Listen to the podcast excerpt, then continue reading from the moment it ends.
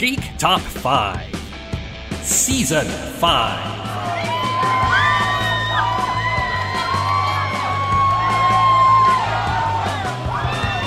I'm so happy you're here. I'm happy to be here. this is so exciting. Geek Top 5. I'm Jesse, I'm Graham. and we're back. It's 2022, the distant future. The Earth has been conquered by robots and aliens and alien robots. And and people are are food now. Uh, Yeah, yeah, the sky is a neon purple, and women all have short hair. And what are some of those other good future tropes from the 80s? Literally, Soylent Green takes place in the year 2022. Yeah, so does Doom. Weird. Ugh. Yeah. So it's a nightmare apocalypse out there, but Geek Top 5 is back. Uh, because uh, look, I mean, nothing says nightmare apocalypse like geek culture, but uh, but no, seriously, there are some some bright spots in the darkness. Uh, one of which, uh, let's just, I mean, look, we don't need to keep dragging this out. Let's, we- we don't always do top five lists. Sometimes we jump into serious examinations of things that mean a lot to the kind of people who listen to podcasts called Geek Top 5. And the latest of those was the show Hawkeye on Disney Plus, the latest thing in the Marvel MCU that, I mean, cinematic still works, but it's not just movies, it's also TV shows. Um, it aired over the Christmas holidays. Uh, well, from, it was what, November to December? Um, it was Yeah. pretty great. We didn't get a chance to talk about it last year because it hadn't finished before uh, before we took some time off to rat, relax and nap and celebrate. Uh, but we're back, and it is time to deep dive into some of that. And uh, longtime listeners of the show will know that Graham and I we do not do that alone. Yeah, we've got our regular Marvel crew. I'm not going to belabor the intros any longer than I need to. We have Sonali. Hi guys. Great to be And- back. Yeah, thanks for returning. And we also have Mr. Jonathan Cashmore. What's crack a lacking? Not that expression. Uh, Our expert panel of Marvelists, which actually the Marvelous Marvelists aren't a half bad team name. I- Is that something that Kirby and Stan Lee haven't already taken? We need to Uh, check because they've made a lot. I don't know. I'm There's gonna trademark Mighty it Marvel right Marching now. Society. I'm gonna trademark it now. I'm gonna create the Marvelists. Yeah, let's get the domain before anybody else does. All right, Hawkeye, six episodes, not five, which is a shame because that would fit the milieu of our show so much better. Well, they Um, released the first two episodes on the same day, so it's practically five. There you go, five episodes. uh, so that hits our quota of involving the number five in something. But a uh, lot to talk about. A lot happens. Uh, did we want to start with general impressions, or do we want to go episode like right into episode by episode? I'd say we do episode by episode and do general thoughts at the end. All right, then let's do it. I guess, Graham, I know you've usually got those episode descriptions right up there. A heads up for those of you at home. Yeah, we're spoiling Hawkeye. If you haven't figured that out already, um, Yeah, last episode came out practically a month ago. Where have you been? Come on, yeah, guys. e- exactly. Just if you're excited about the MCU stuff and you haven't watched Hawkeye yet, go watch Hawkeye before continuing. Let's move on. Episode one. Graham, what are we looking at? All right, it's called Never Meet Your Heroes. is directed by Rhys Thomas and written by Jonathan Igla, and uh, it, it opens with the uh, big battle of New York from the first Avengers film. Um, there's tension between uh, young Kate Bishop's parents. Uh, she runs up to her room, and uh, the the wall blows open. She's about to be killed by a Chitauri, and she is rescued by Hawkeye at a great distance. He never really sees her, but uh, a, a lifelong obsession uh, is born. We flash forward. She's doing uh, shenanigans with her bow and arrow, and and accidentally takes down a whole like church bell. Uh, she is in trouble. She goes home to her mom. Her dad is is sadly passed, and and her mom has had to raise her solo. And now she's engaged to a dude, dude named Jack Duquesne and she's uh Kate's not happy about it, but she's at this party. She stumbles into a black market auction in the basement. Uh Jack's uncle Armand is also there and uh they're they're bidding on on Avengers weapons, stuff from a compound uh including artifacts of Ronin, Hawkeye's uh sad phase where he was like killing people and stuff during the blip uh, that gets interrupted by the tracksuit mafia, a bunch of Russian guys who wear tracksuits. Uh, they make off with stuff, and uh, Duquesne steals the Ronin sword. Uh, Bishop disguises herself as Ronin and, and chases after the tracksuit mafia. She gets into a fight with them. She saves a, a one eyed dog from being run over. Uh, and then she goes and uh, wants to check in on Armand, the, the nice old uncle man, and finds that he's dead. And uh, she runs away. She's chased by the mafia and uh, Hawkeye, who is in the neighborhood because he was uh, on vacation with his kids, going to see the Rogers musical. He saves her in the nick of time, and that's the end of this episode. a lot happens in terms of the plot, but what we get for the setup for this is that we get our first look at young Hawkeye, uh, Kate Bishop. Um, oh, God. Gosh darn it. Who is she played by? Why don't I have that in front of me? Hailee Hailee Steinfeld. Steinfeld, Hailee Steinfeld. There you go. who's Uh, in just about everything these days. She's the voice of Spider Gwen. She's uh, she's all over the place. She's got She's- another TV show on Disney on uh, Apple TV. She's doing really well for herself. Uh, we meet her. She is a spoiled rich girl, but she's got like a not necessarily a heart of gold, but she really want basically she really wants to be an Avenger. That's the short version. We see her antics. We identify her character strengths and weaknesses pretty quickly, and through a series of hilarious misunderstandings, she gets involved in some stuff man, I don't want to take the spotlight too much on me. That was our first touch of what this show and what it's going to be about. Uh, panel, what did you think? I was I was bummed uh, from the get go with the death of Armand because I really liked the actor who played him, and and uh, when he got killed off so soon, I was I was disappointed we weren't going to get more of him. I didn't even recognize that actor. Who is he from? I know him as a guy from uh, Four Weddings and a Funeral, and I haven't seen him that much outside of that. But he's he steals that movie from the very charming Hugh Grant, as far as I'm concerned, and so it was really nice seeing him again in this. Well, he was kind of a ass in this one, so I was okay with his death. And just to contrast, this was Armand the third because he has a grandson, I believe, who's also Armand. Right, Armand the Seventh. So Yeah, there's a lot of this. This show opened with a lot of like, like every, all the characters are high society. Um, difficult to identify with.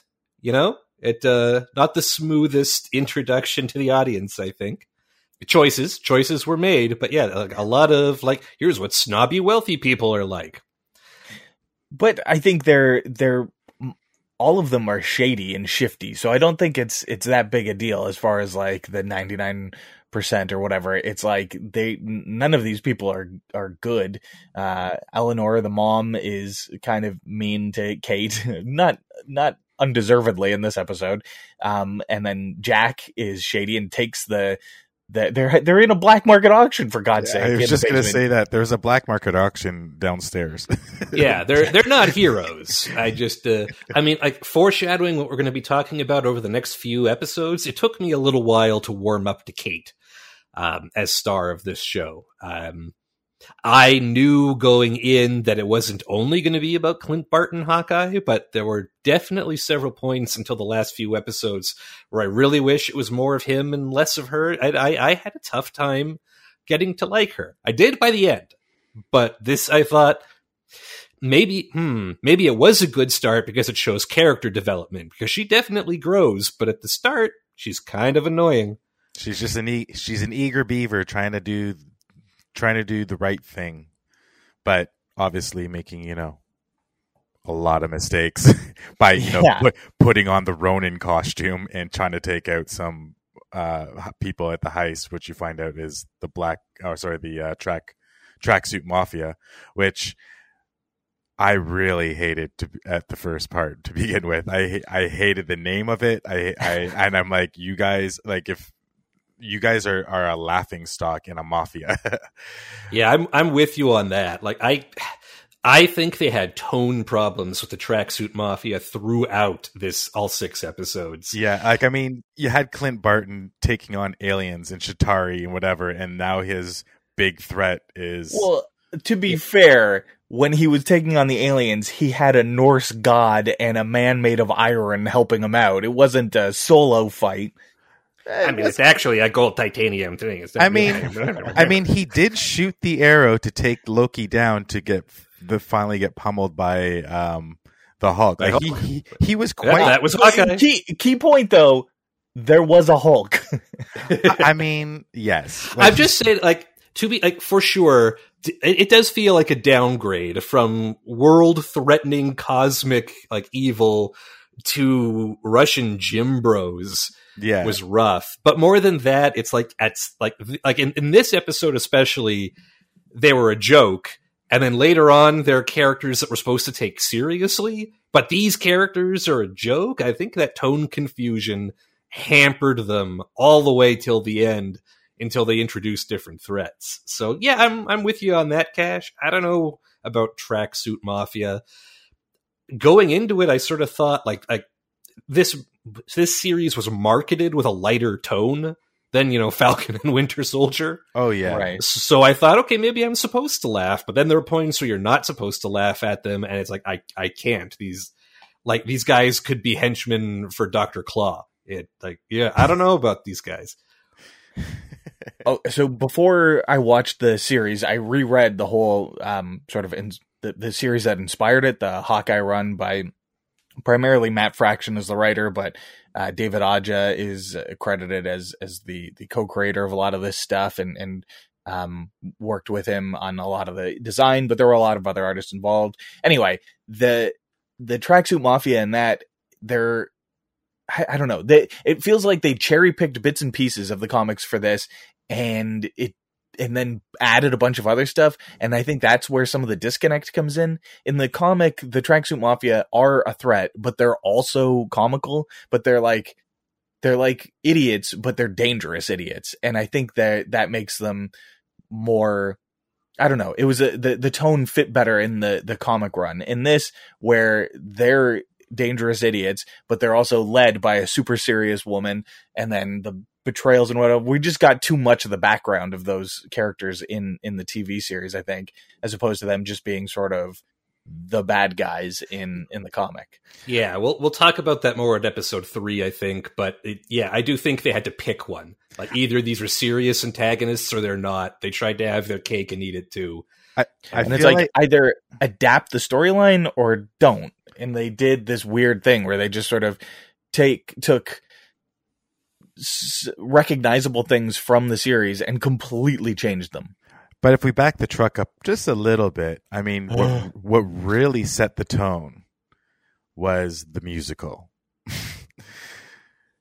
Yeah, that's a good point. The musical says this is going to be hilarious nonsense. Yeah, But yeah. but, But it even isn't all hilarious. It isn't all hilarious nonsense. And, yeah, Graham, I think I'm stepping on your toes here, but yeah, because they also use it as a vehicle to show how like Hawkeye has this PTSD kind of.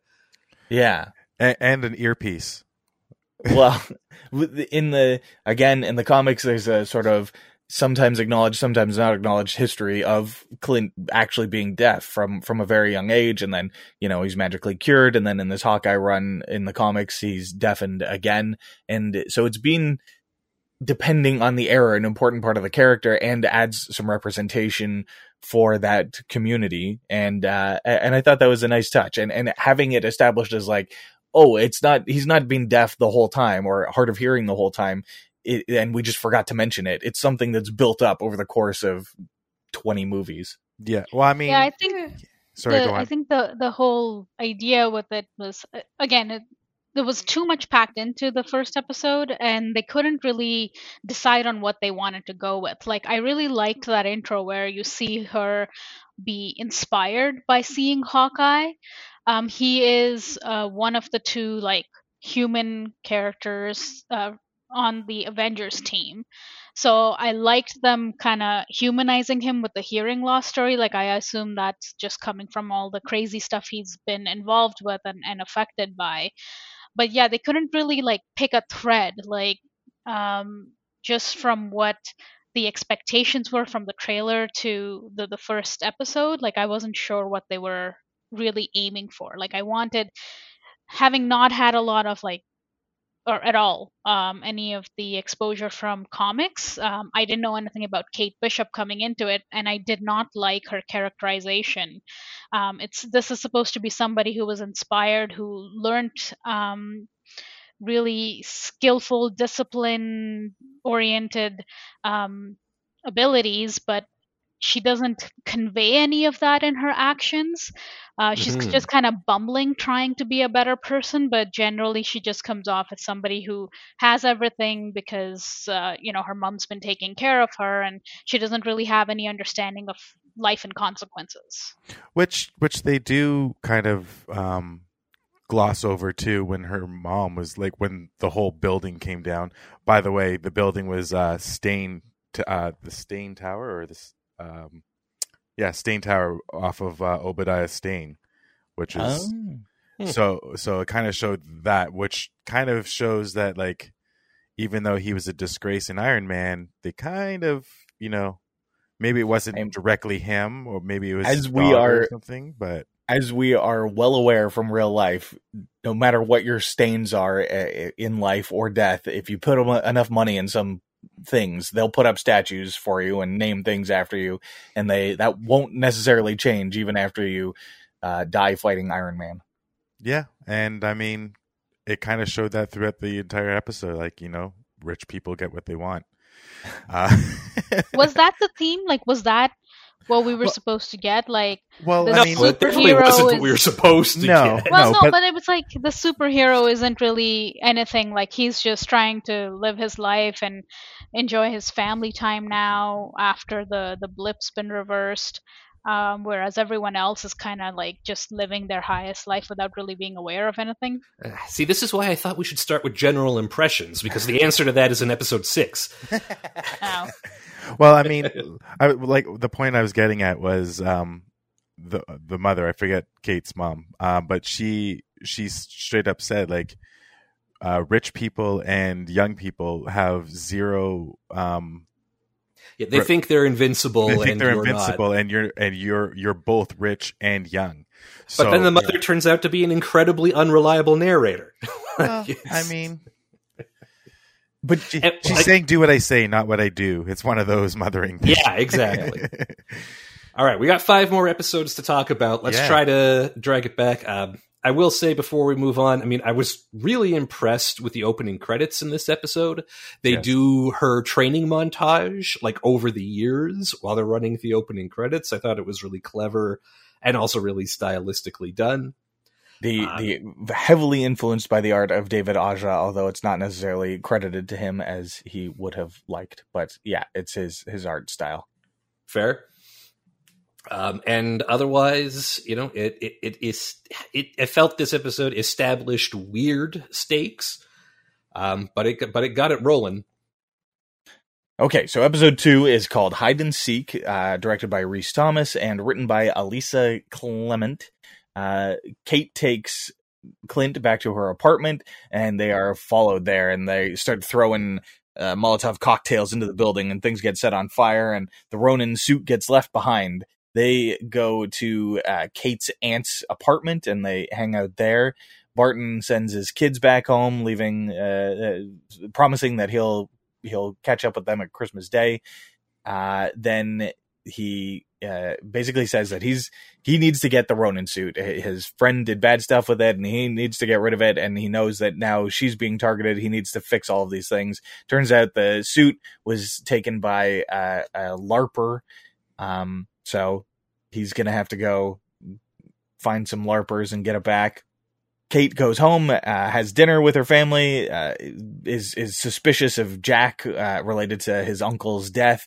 They have a, a duel with their swords because they're both highly trained sword swordsmen, swordspeople, sworders, and uh, Fencers, Fencers. You're looking for- you're looking for fencers Oh my fencing? lord! uh, and he is uh, a very skilled fencer, uh, which uh, she is trying to prove that he's like hiding details about himself. And uh, he's very impressive, but partly because he's based on the comic book character, the Swordsman.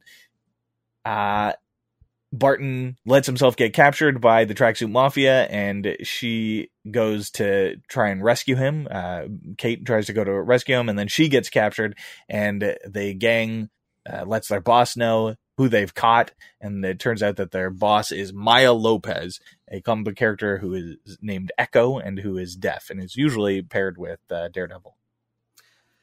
Okay, so I could whine about this episode for the entire podcast, but I'm going to narrow it down to the one thing that I really need. I really need to ask you folks because to me, there is like the thing with tracking down the Ronin suit is a colossal plot hole to me in this, and I can't figure out how it flew. So maybe I missed something.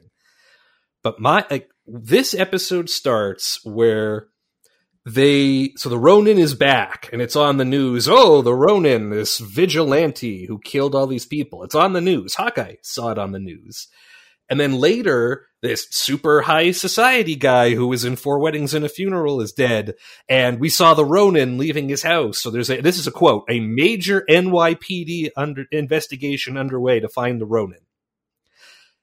With all that attention, a firefighter removes the Ronin suit from an active crime scene, posts an Instagram of himself wearing it, and then the next day goes and takes it to a public LARP event, fully aware that the NYPD is looking for the person wearing this suit, that the mafia is looking for the person wearing the suit, that the person wearing the suit is suspected of B and E, of a fire and break-in at a high society event, and a high-profile murder.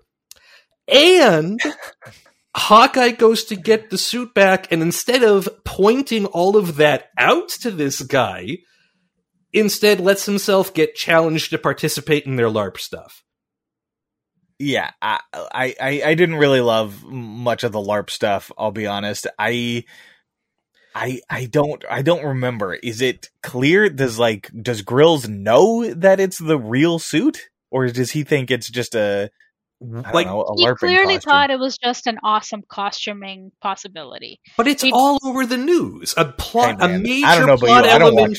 No one's um, looking at it closely, really. A major plot element of the show. The reason Kate Bishop is in trouble is because everyone, because the mafia has connected her to the Ronin suit, and the Ronin suit is connected to fighting the mafia at the black market auction and killing Armand. This is the hot ticket news thing. That's why. That's why there's a Hawkeye series because everybody knows about this, so she's gotten herself involved. to add salt to that wound, there, Jess. Um, uh, Grills has NYPD friends. right. The, yes, the... and yeah, he's not just a guy; he's a civil servant, like a first responder. Yeah. Um, I, I, I, I sat this entire episode like it, it broke it for me because I the entire thing was going on. I was like, no, like in my head, I couldn't get into the episode because in my head I was like, none of this makes sense. None of these motivations make sense. None of these characters, none of these people are doing the things that they would do in this situation. I think I think it was all just to introduce Grills as a like little Easter egg because I know in the comics Grills was Clint Barton's uh, best friend. Well, he's not his best friend, or and he's also completely friend. different. That was a thing that irritated me. This oh, time, really? probably Jesse didn't really didn't really do. You know, it, it, just felt like comic book nonsense to me. But the fact that they called this guy Grills, whereas the Grills in the comic is a middle-aged white guy who just grills on the roof of the apartment building that's the central MacGuffin of the the comic book series. He's nothing like this guy. That's so funny.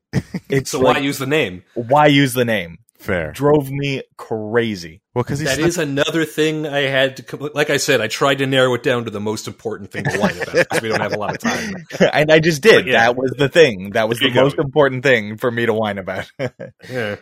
In the comics, did uh, the swordsman um, or Jack or whatever? They, uh, I thought I read something about him. He trained Clint in a lot of like I guess in a rendition. Yeah. He I was believe he trained him in like marksmanship and stuff like that. Like he really helped him hone his skill. I believe when they finally did an origin of Hawkeye, uh, he ran away to the circus and was trained by this guy, and they both started off as criminals and both ended up as Avengers. Although Swordsman was always more gray than yeah, he goes uh, back and forth. Yeah, and I'm pretty sure he's been dead for a long time, a lot longer than he was alive in the comics. Which is again, then why use the character? Like if it has nothing Again, to yeah, do. yeah, true. He, it's like, why bother including him at all? He doesn't train Hawkeye. He doesn't train either Hawkeye, frankly, and he's just there as like a um, red herring that, that we'll get to later. The most obvious red herring that clearly it was like, okay, like this is too much. Yeah, Yeah. Like I'm frankly. not buying it. man. Ah, that was. Again, I, I will zoom out and I'll say by the end, I really liked this series, but yeah, this episode in particular, I was just like, who who wrote this? Like, like who greenlit this? This doesn't work. I, This I would- one bugged me.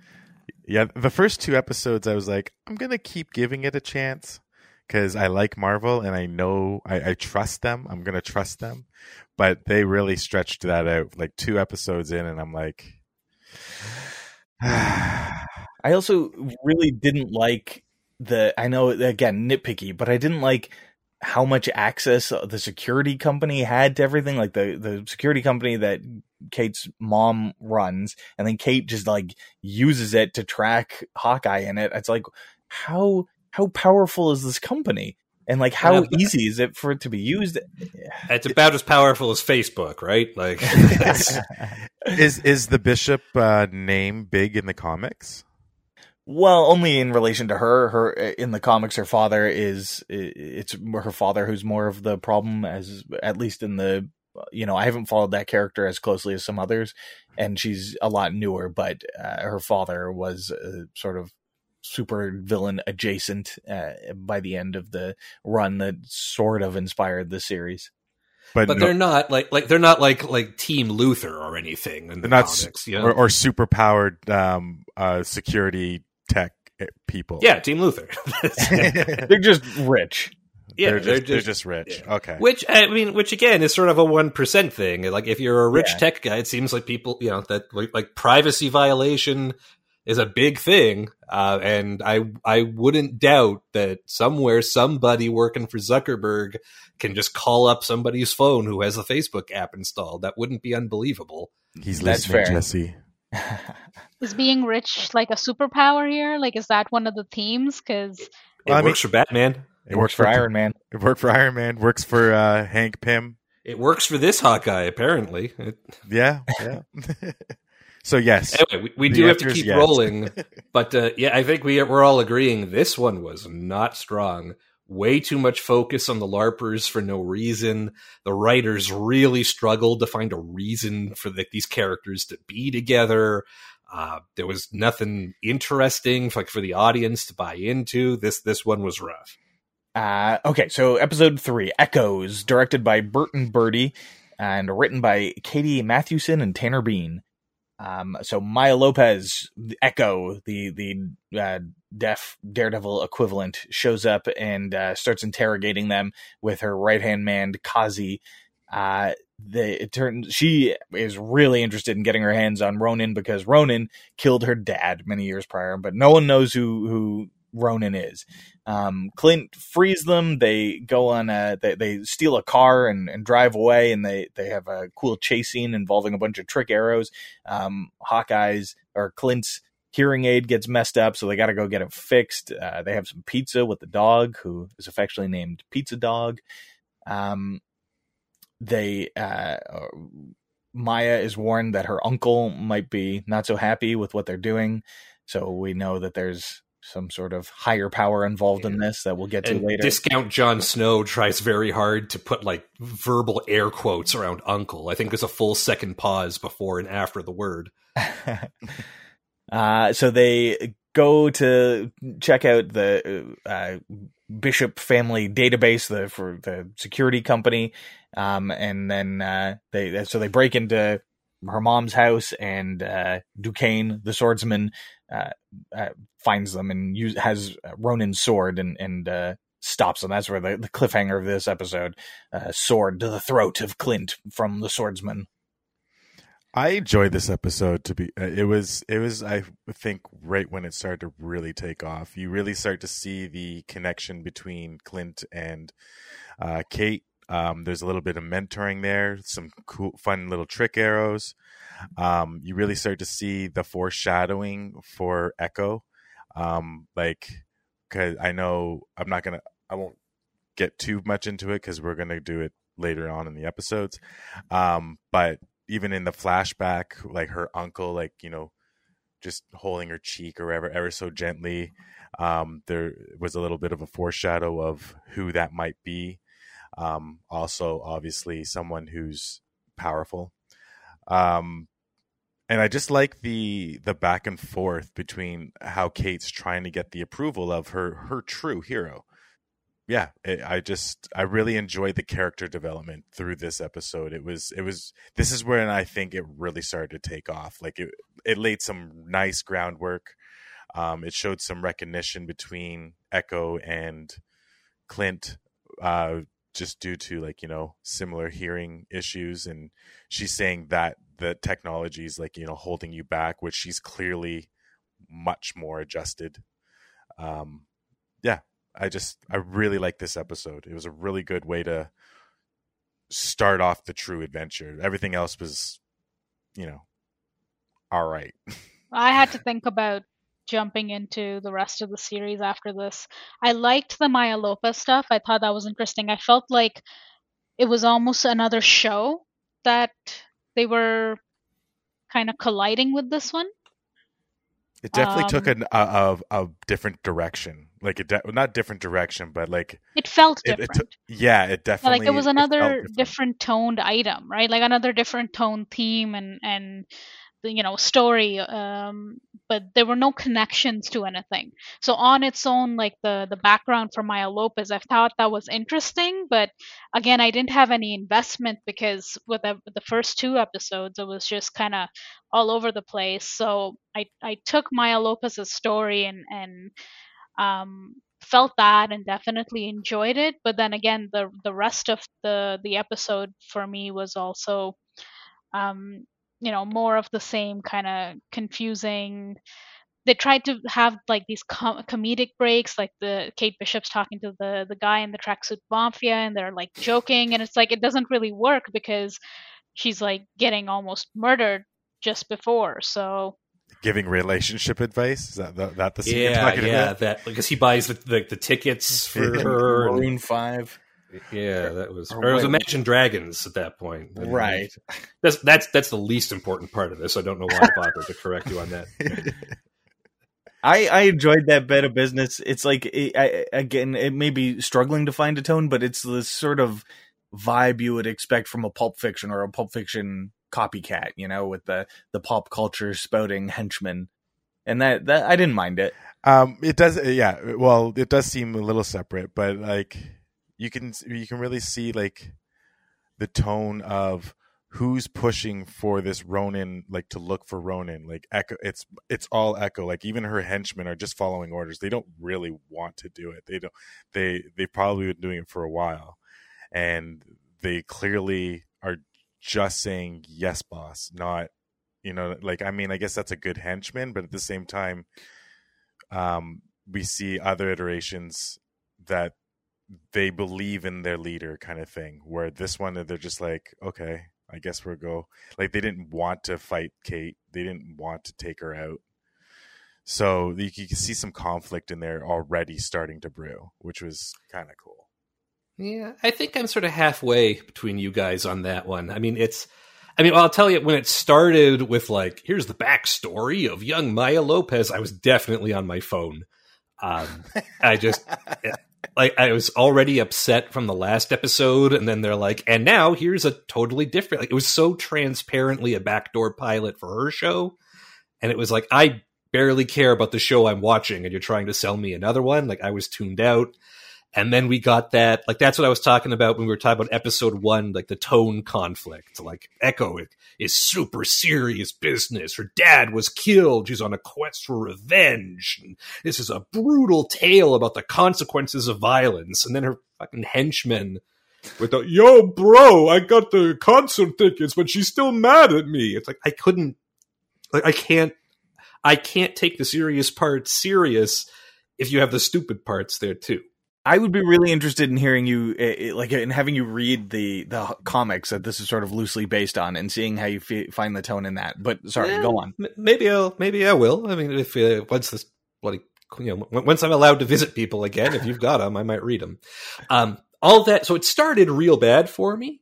But then we got to the stuff that you were talking about, Cash, like the Clint and Kate stuff, like the car chase, The which wasn't even really a car chase. Like that was the kind of shenanigans I was looking for from the episode one. Mhm. Yeah, I was looking for like he can't hear her. They're having hilarious back and forths. The wrong arrows are going off in crazy directions. That's what I was looking for in this lighthearted Christmas Avengers thing they pitched me. That car chase thing was like the the high point of the series for me. That was so well done and such a cool thing. And It's so much camera. fun. It's so Yeah. exciting. It's like, it's just goofy and they they managed to do it in a way like there's no tension in that car chase, but there's just like, like I wouldn't like that tone. I wouldn't have been surprised to see like John Candy in, in, in that car. You know, Yeah. no. I liked that. That's what I wanted, and we got more of that as it went on. So that stuff, like you were saying, Cash, like this is where it was starting to roll. That, Yeah. like that, that's what I wanted, and we get more and more of that from here on out. It just took them forever to get to it. I love the groundwork where she's like, "Your arrows are not even labeled," and he's like, "Don't touch that one. That's a that's a very dangerous one." She's like, "What? What's more dangerous than?" Like, I, I love the banter back and forth. She's like, she's really trying to learn and really trying to help out, and he's just like, "I have my way, and you can have to learn it, or we're effed," you know. But um, yeah, like, I the, the I also like the the touching moment when he um when she had to like tell Clint what his kids were saying because it was like he was at this point like, it really showed him he, like really humanized him Right, Nate calls on the phone, and Clint can't hear because his uh, his hearing aid His is hearing busted, aid, and oh, she yeah I really she's just helping them out. Yeah, that that humanizing that's going on. That was a really powerful moment. yeah it was a really it, I I loved that moment it really showed like um the connection even though they don't really know each other at this point the connection that they already have like she's just so willing to help and he he had to be vulnerable to her um because he had zero choice and and he tr- like it just worked out in the favor like it was just a really nice moment it was tiny but nice Okay, well, why don't we jump ahead to the next episode? Episode four, Partners. Am I right? Uh, directed by Bert and Bertie, written by Erin Cancino and Heather Quinn. Uh, so we left off with uh, the the Hawkeyes getting discovered in in the uh, house or apartment or whatever of Duquesne and Eleanor, uh, Kate's stately penthouse. Yeah. Uh, they, it's quickly diffused as he's recognized as an Avenger.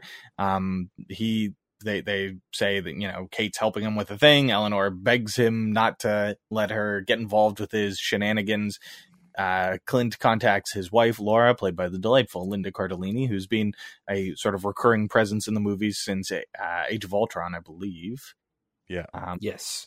they get the Ronin sword back, uh, thanks in part to to her help over the phone, like long distance help, and she she clearly is not just like a cool wife who's cool with all his uh, his shenanigans, but also has some like spy skills that she she is using. So there's more to to Mrs. Barton than uh, we first thought. The the our two Hawkeyes split up. They one of them is going to go find the Hawkeyes trick arrows that the Larpers have or or have access to, and uh, Clint is going to go find Kazi to figure out what's going on with Maya and talk her out of going after Ronin.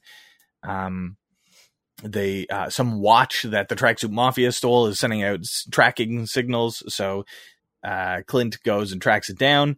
They it's in an apartment that turns out to be Echo's apartment, Maya Lopez's apartment, and a big fight happens, an attack happens, and a masked assassin gets involved too, who is revealed at the end of the fight that it she is uh, the the new Black Widow or the second Black Widow, Yelena Belova, the sister of uh, our, our Natasha Romanoff, Clint's best friend, who tragically died. And uh, then at the end of the episode, Clint is like, "This is way too dangerous for you, Kate. You're off the team."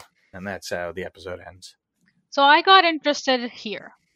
I, I'm glad I continued because I think it eventually, in this one, it kind of started to find its place, um, what it wanted to do and what it wanted to be.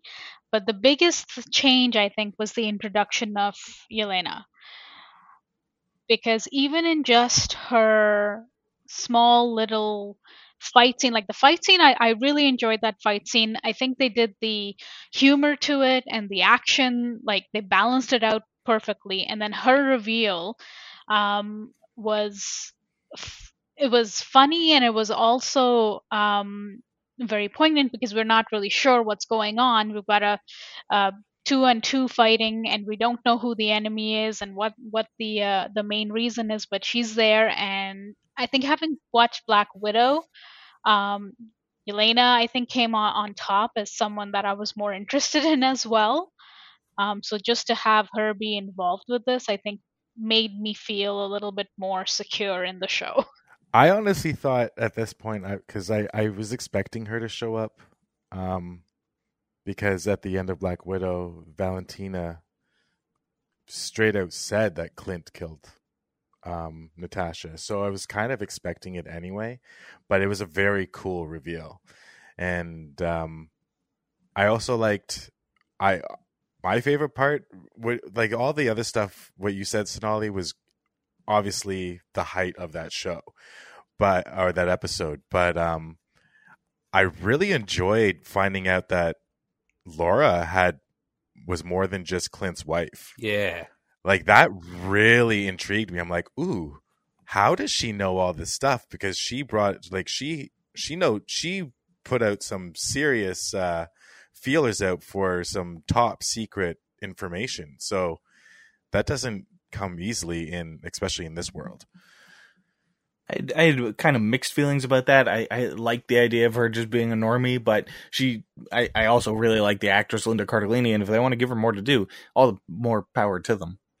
I mean, I do think they need to work hard. Um, they're they're doing fine, but they could be doing better at more active, more powerful female characters, and this show had a lot of that. Uh, if they're going to do it anywhere, it was here, and I'm I'm all for it.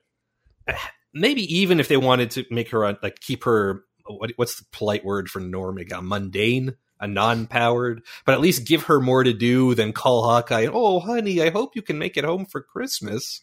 Yeah, like what a and that's the like, feel you got for the first couple episodes. So I didn't get that feel. I got the like she seemed like she was she understood and she's like you got to do what you got to do you're a superhero and she was very understanding and i, I you know it's better well, than you want her to be more than like just that's such a backseat position for a character like, yeah like if that's all she did, she didn't need to be in the show. It wouldn't change anything. That's fair. Like it showed that she like even in Age of Ultron, it shows that she really grounds Clint. Right? Like she she's like, they need you. You know, in, in Age of Ultron, she's like, they need you. Like you you hold these people together. These guys are a wreck.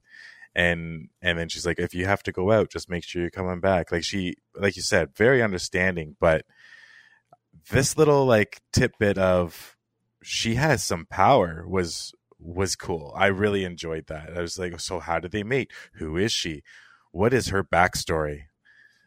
You know, like maybe she was like Clint at one point. Yeah. And, and, spoiler alert, that doesn't get entirely resolved in this one, um, although we will find out a little bit more. But yeah, I, I liked them dangling that out. Mm-hmm. Um, can I ask? This might this might just be me complaining, or it might just be something I missed. I'm not sure. In this episode, he has to get grills again, and they get together with the other larpers, and he sends them to go get his trick arrows. And I didn't follow. Why didn't he have his trick arrows? And they were why were the larpers going to get them? Um, because they were detained. I, I'm gonna assume a lot of Avengers stuff uh, got um, obtained after Thanos, you know, destroyed the building. Uh, and then so why would New York City because I think it wasn't lockup. Well, it wasn't lockup. Iron Man is so dead and he to... doesn't have Iron Man's dead. So I think a lot I of think Sonali's scattered. Yeah, I think Sonali's right. Like, go go ahead, Sonali. Uh, no, so I was just saying. I think the explanation was that uh, they got um, uh, seized by the the uh, police department. So the whole idea with the LARP was like one of them is a cop. So I think he asked her to kind of do something illegal and retrieve them for him because uh, he needed them. Yeah, okay. I mean, I, I don't know that just like a street cop would have access to the secret Avengers super weapon lockup, but No, they were Uh, literally like I think because of the black market heist, like everything got um, taken in. So it may be the there the implication being that not everybody knew what was what there was, what like what was in there, um, in the stash. It felt like there were a lot of fetch quests just to sort of drag the the runtime out a little bit in in places here and there, and to give characters something to do. I I agree. Like I I understand there you can you can hand wave a lot of stuff. You could have they could have written a lot of reasons for it, but ultimately it was just to give them something to do and to have uh, Clint have time alone to go talk with Kazi. You know, it's all it, it's all plot motivated, and it doesn't uh, actually uh, Kazi was that much. that that that was uh, no name brand Kit Harington, right? Yeah, yeah, Yeah. the- Okay. also a completely different character in the comic run that this is based on. Yeah. Okay. Uh, yeah. No, I'll I'll accept that. I guess that seemed weird to me. I it, it would be like I don't know. It it it it was sort of like asking a traffic cop to go get Mjolnir. It's like it's just. You know, I mean- do, do me a favor. Like, oh, okay, yeah, no, it's they just, you know, it's just, you know, it's on the chief's desk back at the office. I'll go grab it. If they're just arrows, if you just see them as like arrows from a bow and arrow set, and you're like, all right, just put them in our evidence locker. This was a crime scene, you know. It's Hawkeye's arrows. We've seen them like blow things up, and We've it's- seen that. all of New York, all of Marvel New York, All right. the whole like. Like Ah, everyone, anyway, yeah, yeah, everyone's fine. buying Hawkeye dinner. I guess you're right. Everyone knows that those arrows are special. Anyway, uh, um, okay, yeah, episode four. I can feel you breaking. Let's move on to episode five, Ronin, directed by Bert and Bertie, uh, written by Jenna Noel Frazier. Uh, so we start with a flashback uh, that takes place right after the end of the Black Widow movie. Um, Yelena and uh, a Black Widow buddy are going around deprogramming other Black Widows.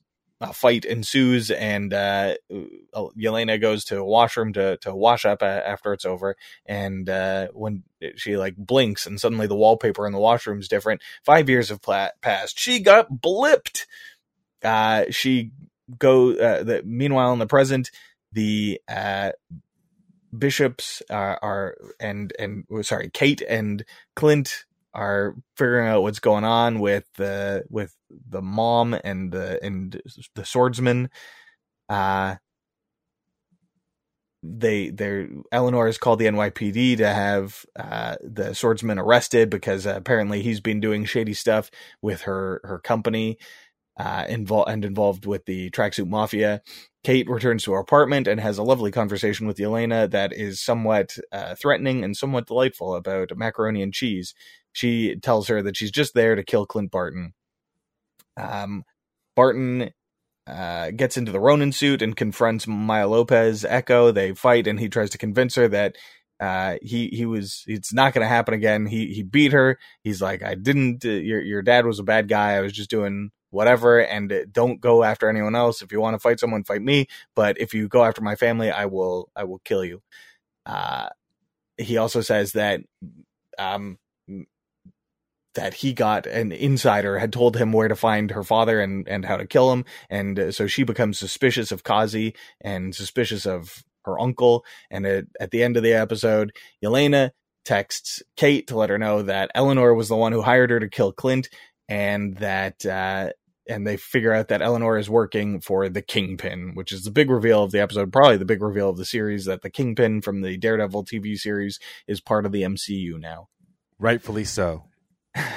Yeah, Yeah. he was pretty good. He was really I good. um man, there's there was a lot to like in this episode, but I just want to head off with I loved, loved, loved, loved the blip effect that Yes. they did with Yelena. With what it looks like from her perspective when she's in the bathroom and it like it dusts apart and comes back together and the wallpaper is a different color and stuff. Like that was so cool. It was such a cool special effect and such a cool way to communicate what it was like for somebody who has been blipped.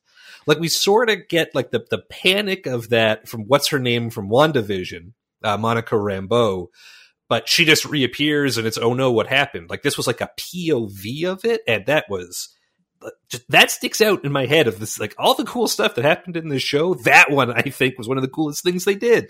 I really enjoy how they um time and time like a couple times now they've shown from just an average person, not an average person. Obviously, Yelena and Rambeau are not average, but they're not Avengers and they didn't really know what was happening. It was just unknowingly you just disappear and you come back. Like I loved like you said, Jess, the how they just depict it from a different point of view. And I hope they do that a couple more times. Uh, to be honest, with other I guess I'm gonna say lower level characters at this point. But um yeah, absolutely amazing scene. Yeah, great stuff. I, I enjoyed the conversation with Yelena and, and Kate, and Yelena being like, "Hey, I don't want to kill you, but I have to kill Clint, so maybe just go away, or I will kill you." Yeah, let's not let's not skip over that. Like this episode and the next one, like like those they have great chemistry. Yeah, they, I, am not sure if it's the adventure. writing or just the actresses or both, but like Kate and Kate and Clint are fine, but Kate and Yelena are a blast every second they're on screen together. They even say it. Like, I mean, Kate's like, I just stop making me like you. like they're supposed to be enemies. They wrap off each other so beautifully. Um, I, I would just go. I would just. I would watch a show of their adventures. Oh, and I'm sure that's coming. Oh, I'm. So am I. so one of the things that bugged me about this and and it was uh, sort of exacerbated in the next episode i don't understand why they had to connect Yelena to Eleanor. Like, why would Yelena need to be hired to fight or to kill Clint? It just didn't, it was adding something to the plot that I didn't think was necessary and complicated so many motivations. Like, I think it was enough for her just to be mad at Clint for uh, Natasha being dead. Like that to me is enough motivation for her to want to kill Clint. Agreed. And, and I think again it was that introduction to Kingpin, like trying to bring another element into the the story.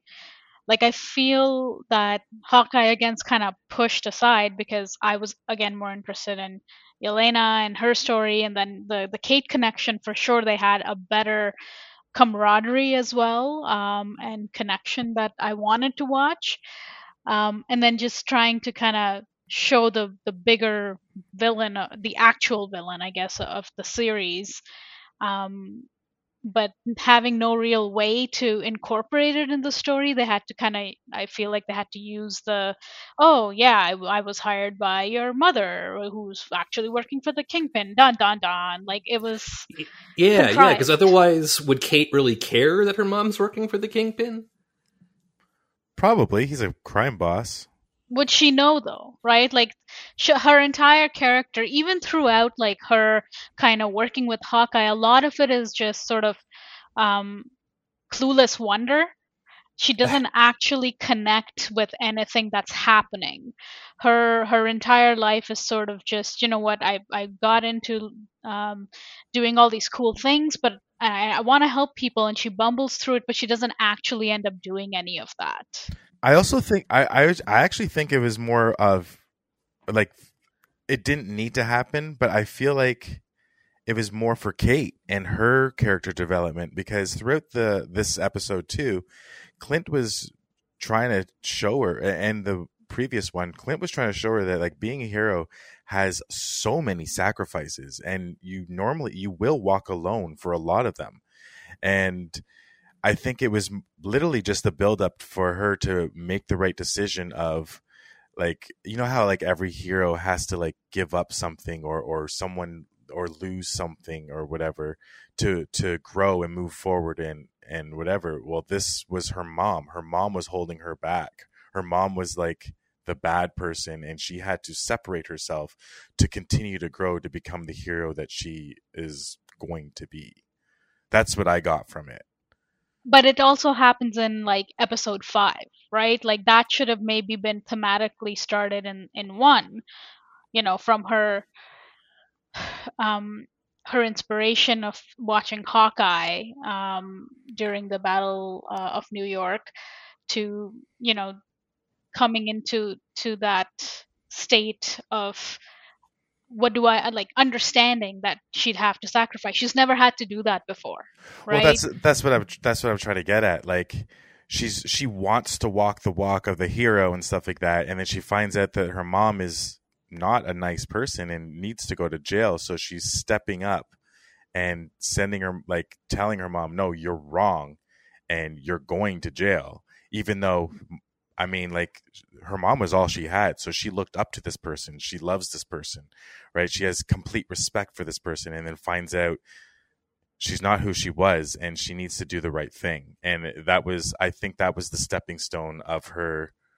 really, really taking on a mantle of a true hero.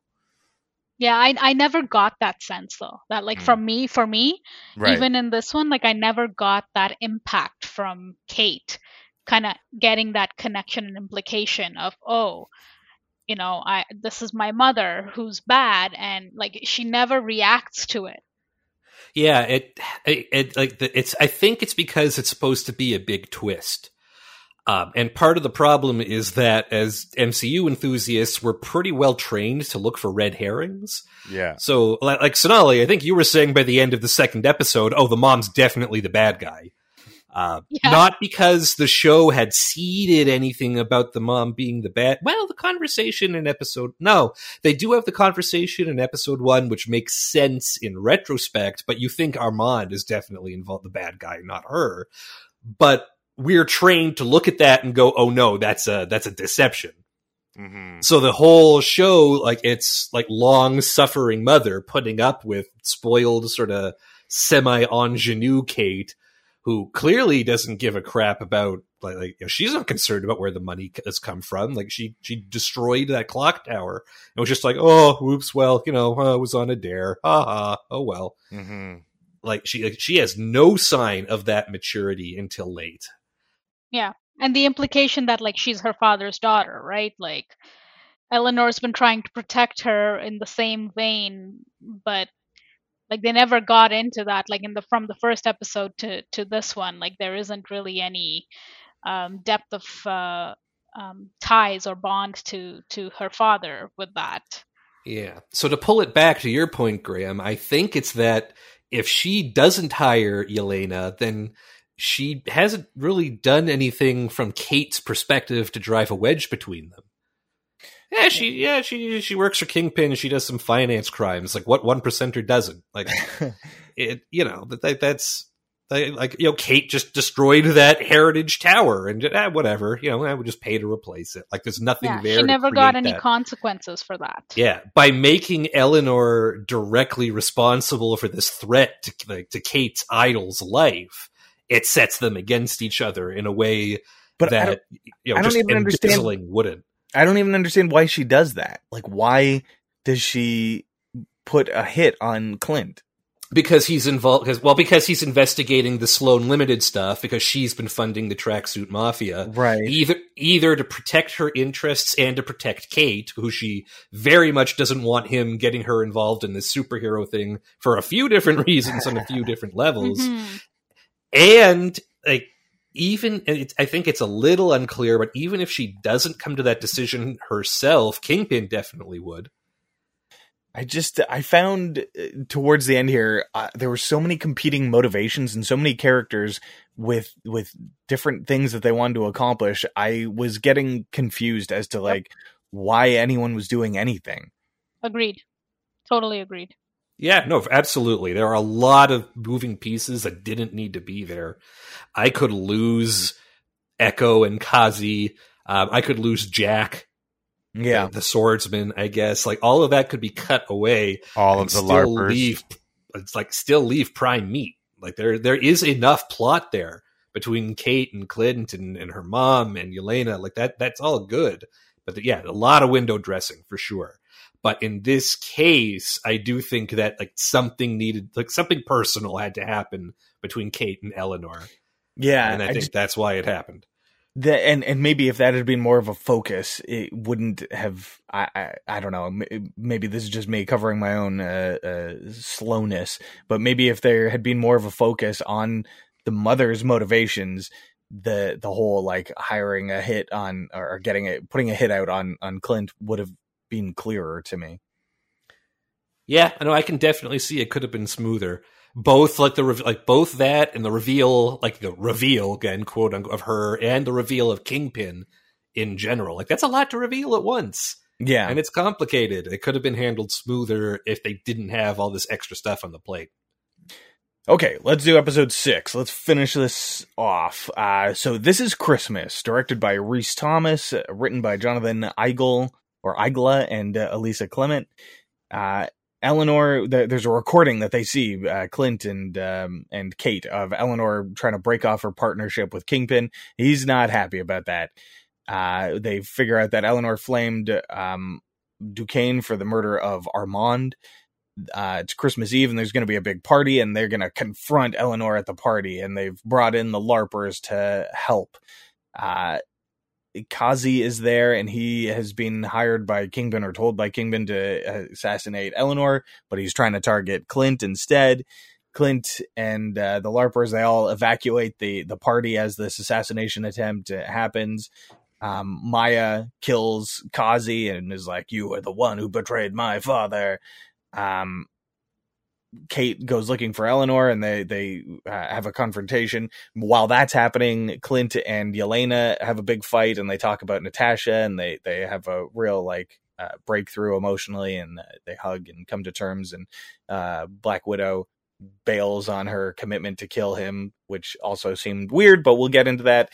Um, th- as that's happening, uh, Eleanor and Kate are trying to escape the party, and Kingpin, showing a, a, ridiculous degree of superhuman strength, rips the door off the car and is trying to kill Eleanor. And and uh, Kate uses her trick arrows to to fight him off. And and there's a big fight in a toy store.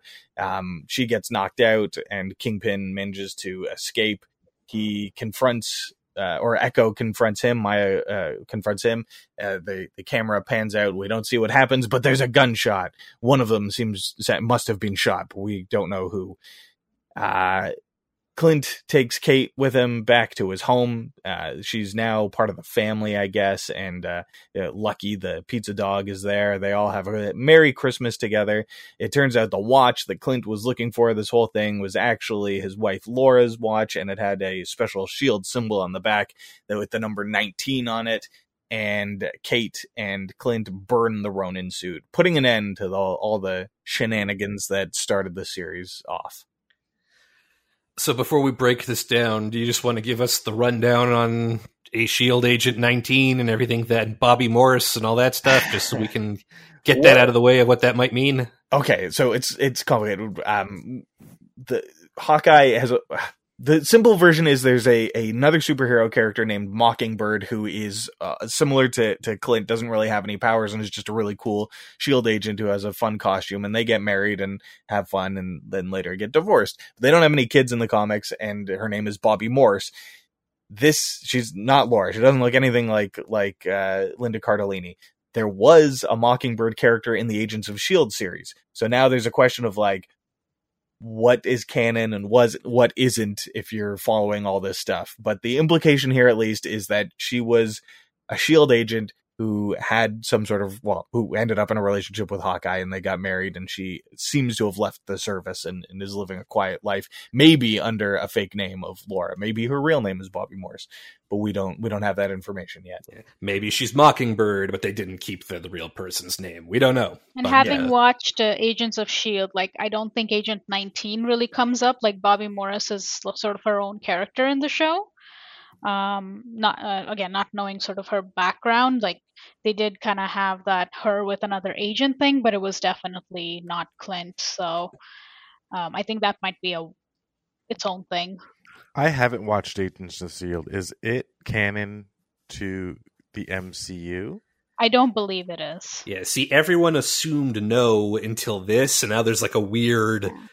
Well, I sorta- mean, we watched Loki, so I mean, it could easily just be another another timeline multiverse thing. Yeah, that's their free out for everything now, right? Like Yeah. everything is canon. It just takes Everything. place in another universe. It's the same thing Rick and Morty does. Yeah, I mean, frankly I think this solidifies more that Agents of Shield isn't canon Obvi- it seems like the Netflix stuff is canon Agents of Shield and maybe Peggy Carter aren't Mhm. that that's what this would tell me because why else have this Agent 19 uh, Mockingbird tease unless you're going to ignore the Agent 19 or the Mockingbird stuff from that TV series? Anyway, we're getting in the weeds here of the wrong detail, I think. Mhm.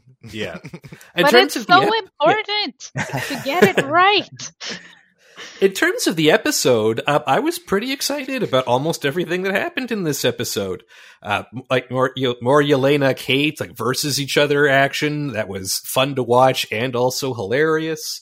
Uh, I thought the confrontation between Yelena and Clint was pretty emotional, um, Mhm. and I'm and I'm okay with what was communicated.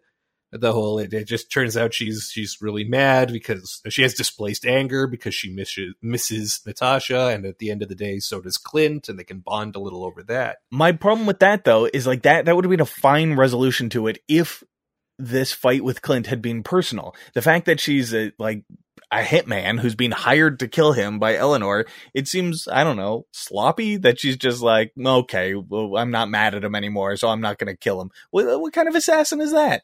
I mean, I Nah. I kind of got from it that she was doing it because she wanted to do it anyway. The contract was just a bonus. Yeah, the contract was just circumstance and setup. We see at the end of Black Widow, like she has no love for Elaine.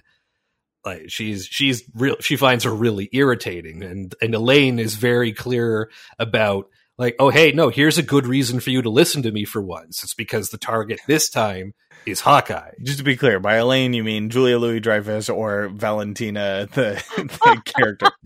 Yes. I was wondering who you were. I was like, who's Elaine?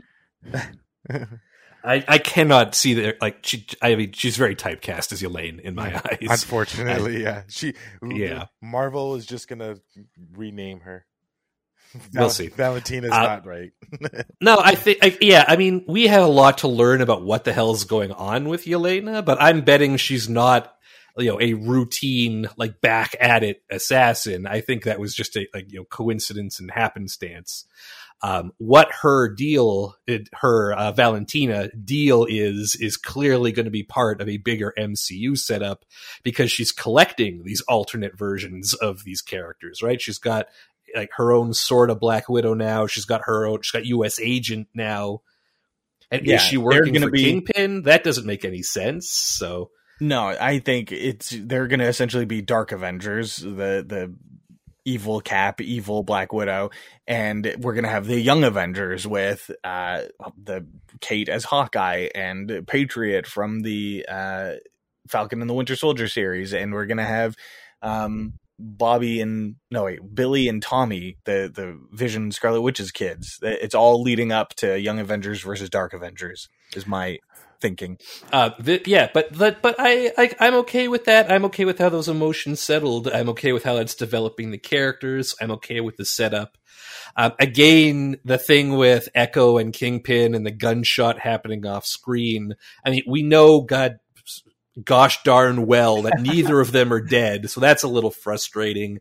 And again, really transparent into her launching her own shows. So I'm eh, about that. I don't know. I don't buy that she's going to get her own show. I don't know. Uh, I don't fully I- agree with you on on this stuff. I believe that deal's been inked. It's been like, made, That isn't yeah. supposition. Well, I uh, well, let me just say, I don't think the motivations behind giving her an origin, whatever, are purely so she would have her own show. I think it's like just to give her character more depth and and like motivation.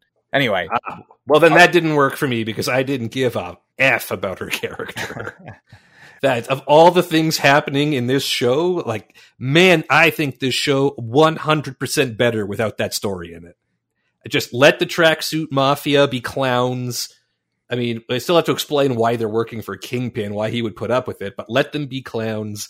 Let Kate and Clint have to connect on a level. Like none of that stuff about her and her father and Kazi betraying her makes a difference to this show.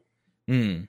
I like take that out. Nothing else about the show changes.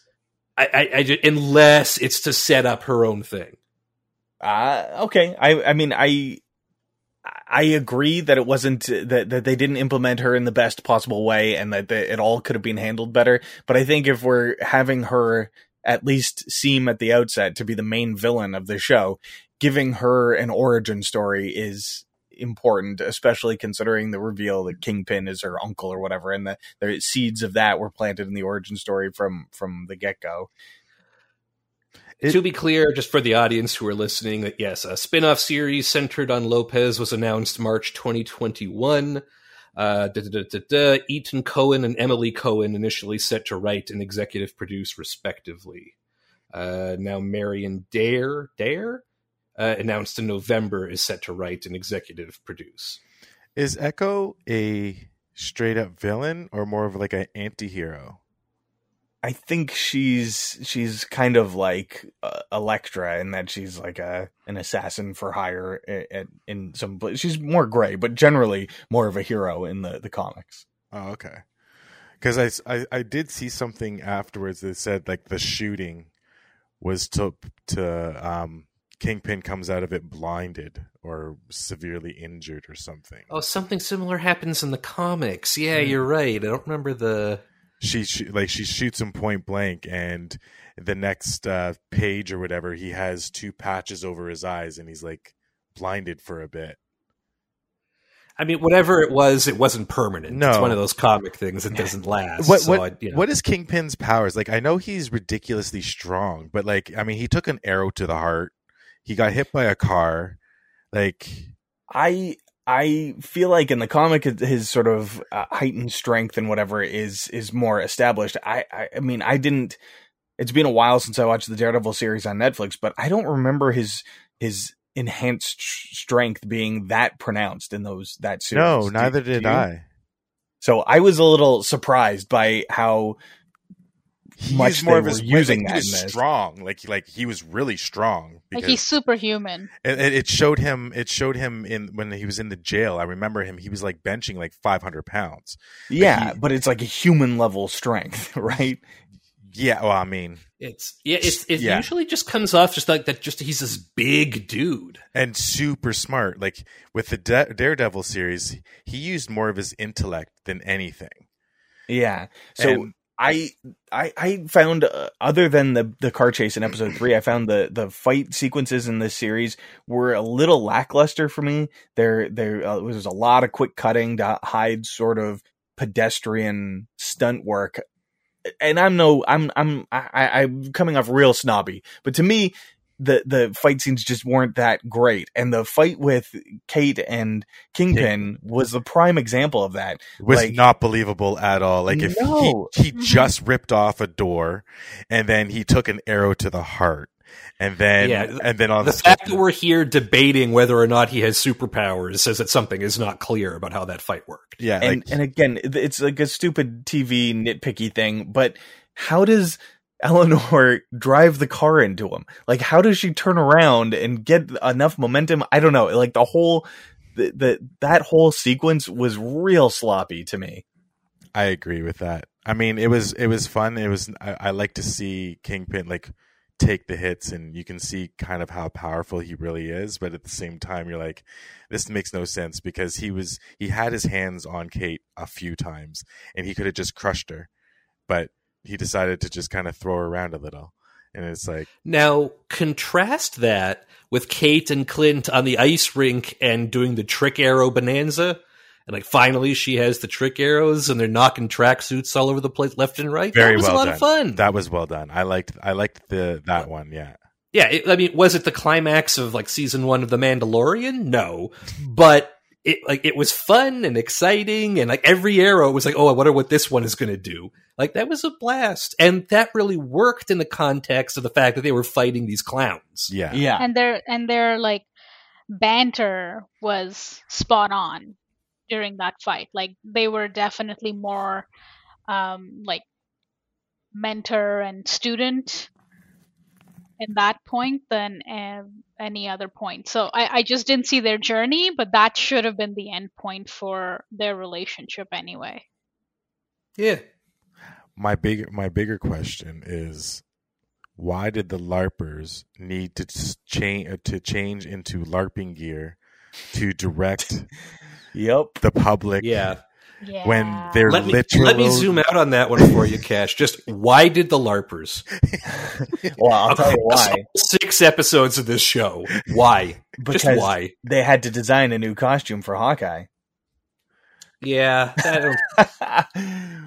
I mean, that's the sauce. answer. He's not wrong. That is the Yeah. actual answer. Yeah. We just couldn't go in a straight line. We had to go in like multiple loops through six episodes to get to it. Uh, you know what? Even even with the even with the um uh the the new costumes i love how how they did kate's reveal of the costume though. She's like did you plan this? And she's like uh like the whole with with yelena in the, ele- yeah, in yeah. the it elevator comes, that, yeah, eleva- it comes off and she's wearing it under. that elevator Yes, scene like- made it. Like that I, I loved that elevator scene. There was just too much fun with that. Yeah, and I think that Florence Pugh sells it. Like she's she is really good with those sort of comedic beats. oh yeah Oh, I, she's it's so funny. I I never seen her. And I saw it like midsummer, and then and then all of a sudden I saw her in Black Widow. Um, and I was like, oh, cool, that girl. oh my that- god, that- she's the girl from Midsummer. yeah, and, and that's literally that's literally what I said. And then and then all of a sudden Netflix, I see she's in so many things. Yeah, Wow. That's a very You different just movie. blew Jesse's mind. There it is. All right, well, we should wrap this up. That's all six episodes. Um, I will summarize by saying that this it took me a while to sell me on it. Um, I was like I was on the fence until the end of episode three, and that's halfway through the series. And that like Marvel Disney Plus streaming shows have set a high bar, and I don't know if this one matched it at the end of the day but I do think the investment in the slower episodes was worth it for the fun at the end. Uh, it's it's no Loki, it's no WandaVision, but I you know I don't think my time was wasted. Which isn't the isn't the best. You know, it's not five stars, uh, but that's how I feel about it. Like it was good. I'm glad I watched it. How about you folks? Oh, I loved it. I, I loved it for for the fun. It, it was you know like light and fun. Like eh, I mean, it came off of like as a as a series. It came off of Loki, so it's that one was, but like that blew my mind almost every episode with Loki. So that's a hard bar to you know. So I, I like that they didn't even try for it. So and I had a lot of fun throughout the series as a whole. But yeah, like you said, episodic. It wasn't until like the third one that I really got into it. this is gonna be long, guys. Okay. no. From the trailer, I was expecting basically Marvel Die Hard with Hawkeye. Uh, I didn't get Hmm. that. I feel like they had three different shows intertwined and they couldn't get the tones of any of them right. Um, what I wanted to see with Hawkeye is a Christmas movie where he's learning to be, you know, not an Avenger. And even then, he's inundated by like the Rogers musical um, and has to think about sort of the loss of Black Widow.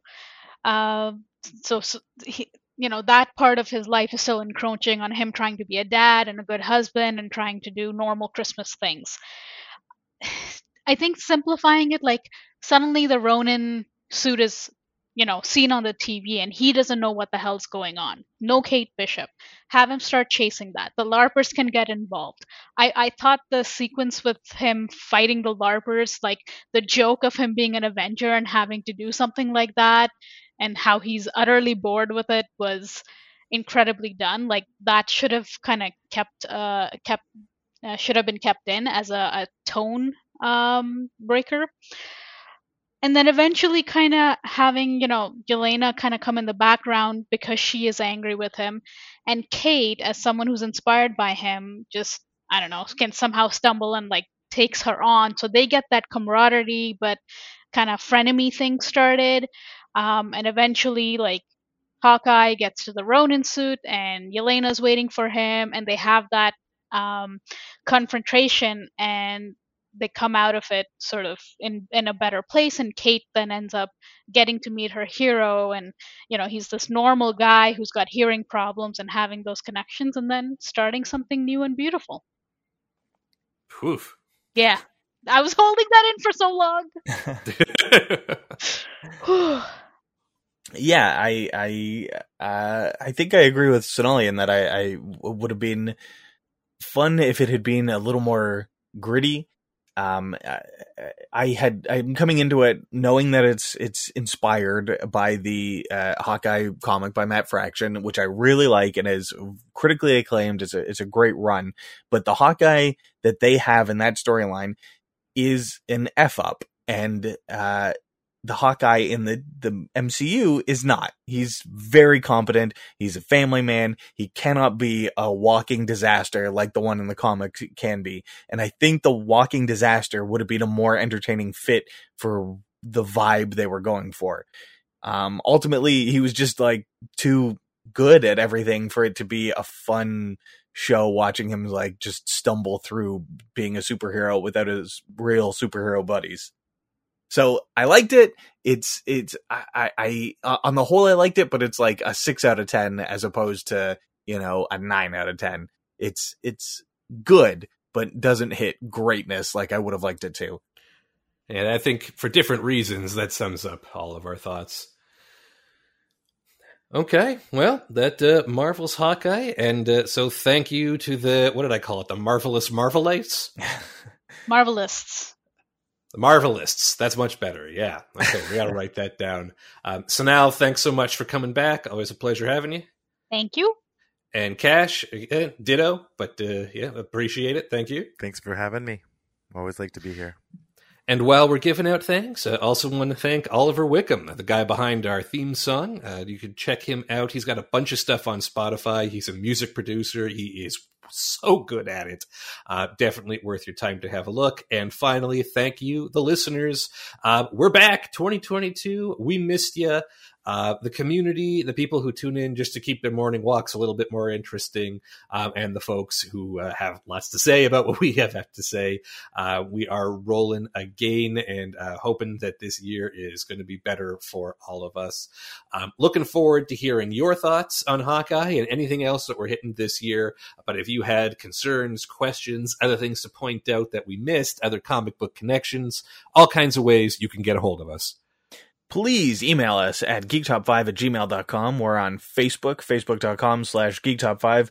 We are on Twitter at geektop5. We also have a wonderful website, geektop5.com, where there's a comment board under every single episode for you to leave your thoughts. Please also feel free to go to your podcatcher of choice and rate and review us those ratings and reviews make a big difference help us make the podcast better for you so uh, just a little bit of time out of your day uh, might make you know, your future days a heck of a lot better but even if you just wanted to say hey we'd appreciate hearing from you uh, hawkeye it's on Disney Plus, the latest of their really cool Marvel shows, six episodes available now. Uh, the incredible off chance you listen to this without watching them, I don't know what to tell you. But uh, given all the reveals at the end, the stuff we know about Eleanor, the stuff we know about his wife, definitely worth uh, taking a second pass and seeing some of the breadcrumbs leading up to it. More than enough to keep you busy until we get a chance to do this again. Until then, I'm Jesse. I'm Graham. And this has been Geek Top 5. We're back, and we'll talk to you again next week.